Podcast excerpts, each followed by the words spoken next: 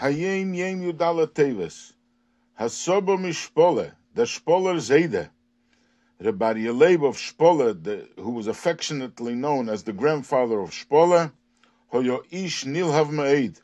He was a man of intense fervor, B'yeser Seis V'yeser Eis, far more intensely al Shar Chaveiro for the rest of his colleagues, Talmidei Hamagid, the disciples of the Maggid. Bibikure biladia etzel Rabbeinu Hazokim, when he visited in Ladi, he visited the Alter Rebbe, his colleague, Shnas Tovkuf Samachtes or Tovkuf Ayin, in the year eighteen oh nine or eighteen ten. Siper, he related, Asher Bihiyei ben Shalosh Shonim Ro'as HaBaal Shem Tov. When he was three years old, he met the Baal Shem Tov. He saw the Baal Shem Tov. Un er hat mir arufgelegt die heilige Hand auf den Herzen. And he placed his holy hand on my heart. Un von jemult on is mir warm. And ever since I feel warm. Tenuas Tzaddik, the gesture of a Tzaddik. How much more so seeing him or listening to his voice? It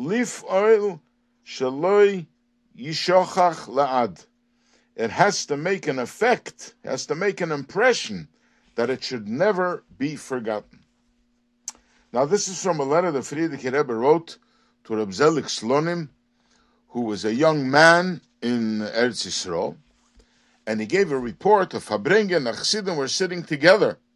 And the Rebbe says, this is great. But you, yourself, think about it. And you should realize, even though you are young, you are still a youngster, nevertheless, you were the one who merited to see the sparkling light of my father, and you heard his voice.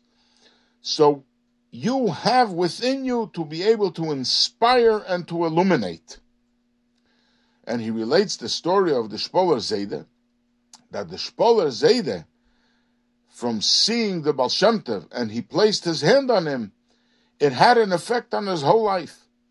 So how much more so, the Rebbe says, when you see the Tzaddik and you hear his voice, how much more do you have within you to be able to influence others?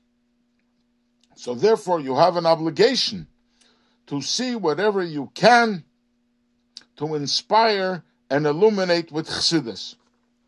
So to this, the Rebbe once made a comment, and he added one more point. Our Rebbe spoke about the story, and he said that when the Baal Shem Tov placed his hand on the Shpoler Zeide, the effect was that the Baal Shem Tov planted within the Shpoler Zeide the measure of Avas Yisrael, the characteristic of loving a fellow Jew.